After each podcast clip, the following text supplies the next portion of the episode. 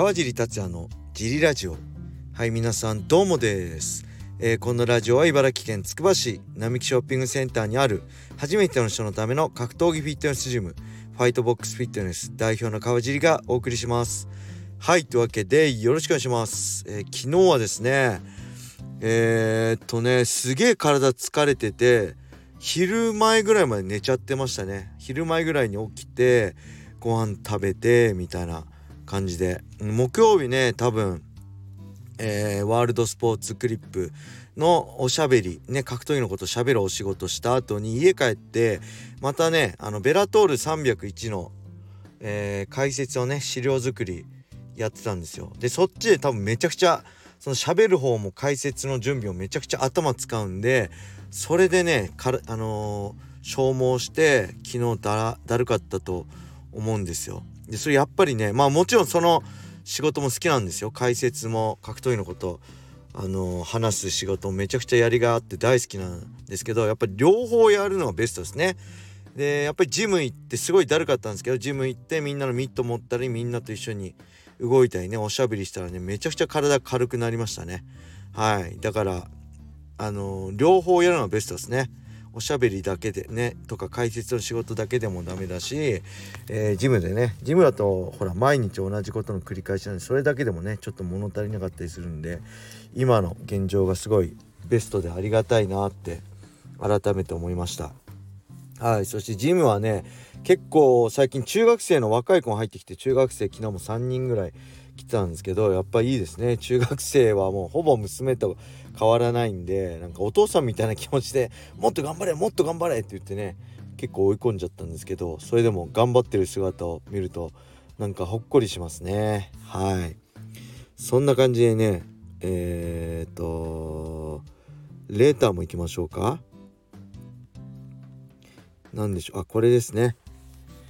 川尻さんこんにちは。昔はシュートを好きでよく見てましたが僕はシュートで本当に花があった選手は沿線井上佐藤ルミナ山本キッド櫻井隼人だけだと思っているのですがどうでしょうか？後の人々はプロの花は全く感じませんでした。他に宇野薫さんだけは格闘家として迫力に欠けるが可愛い顔でおしゃれなのでアイドル的な魅力がありましたが。はいありがとうございます。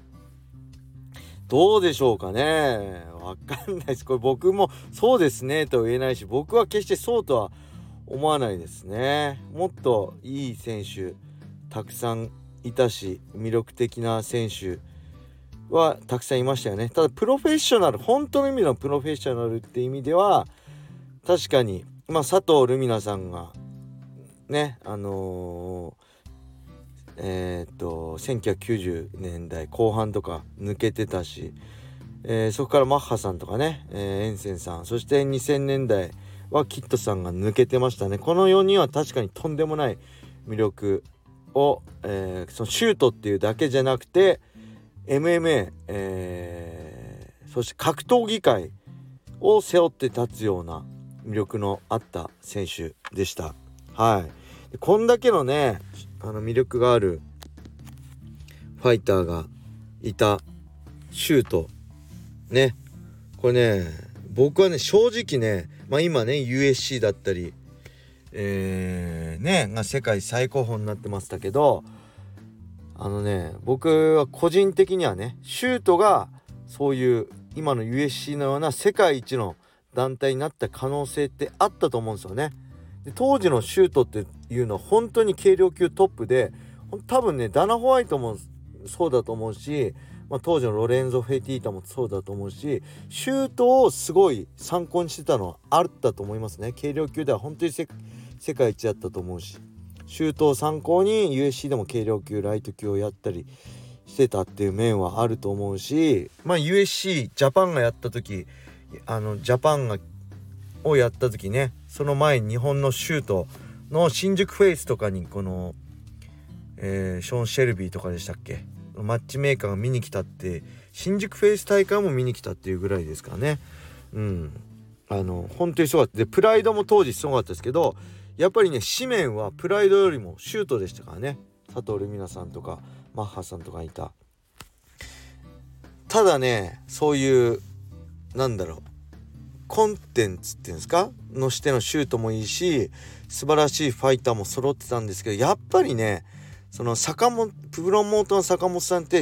元シュートのチャンピオンでねすごい格闘技大好きなの分かるんですよ。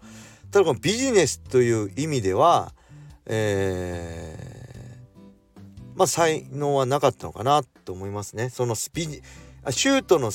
ビジネスって意味じゃないです。ね。シュート世界一にするっていうその世界的になビジネスにするって意味ではできなかったのかな。しやる。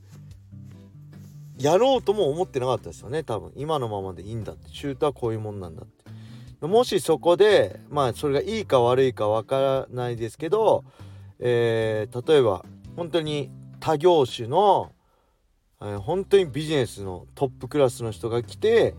あの時のシュートをやったらもしかしたらシュートが今の USC みたいに世界に誇れる日本の MMA のコンテンツになっただっていう可能性はね僕はね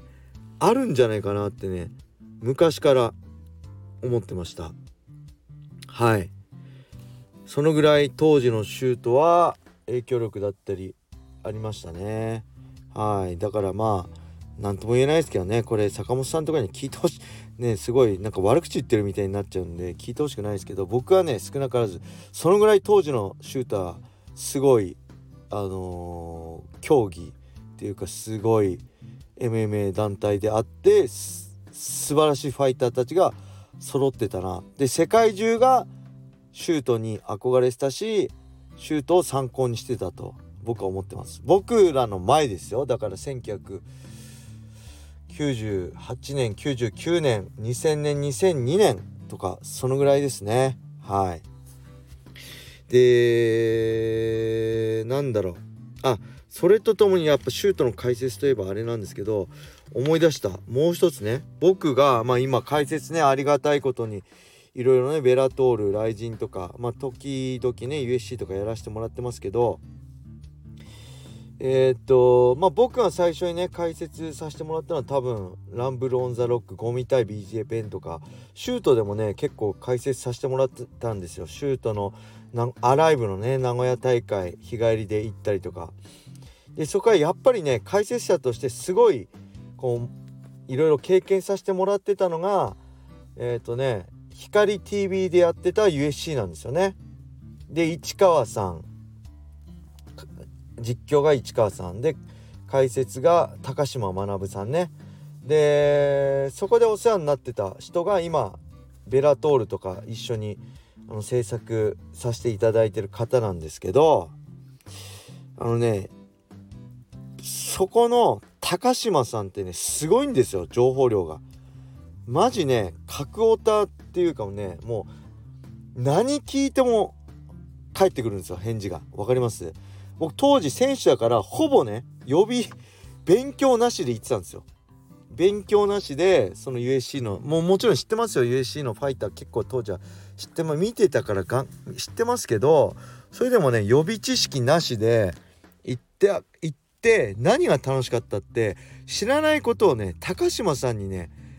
聞くんですよ。僕僕ゲストゲスト解説なんでこれ高島さん何々って何なんですか？って言ったら高島さんがねパッてすぐ返してくれるんです。何でも答えてくれるの。その知識量が半端じゃないんですよ。で僕の今のあのー、ね自分がやってる解説の理想はそれですね。高島さんですね。でもちろん高島さんのような知識もないです。僕あんな詳しく何でも知らないです。だから少しでもけど実況アナとかそういうゲストの方が聞いてくれて振ってくれた時に、えー、瞬発力でね、えー、すぐ答え何でも答えられるようにしっかりした準備をして解説の資料作りをして解説に臨んでるっていうのありますね。だからあの経験はすごい今自分が解説者として生きてるしあの時の高島さんのようにどんなこと聞かれてもすぐあの答えが出せるような解説解説者になりたいなと思って日々その解説のファーいただいたらしっかり下準備して、えー、解説に臨んでます。はい。それをね、えー、今日ふと思い出したんであラジオで喋ろうと思ったんで、えー、ちょっと喋らせてもらいました。はい。そんな感じで、えー、今日はね終わりにしたいと思います。レターもねどしどしお待ちしてるんでよろしくお願いします。何でも答えます。はい。それでは皆様良い一日を。またね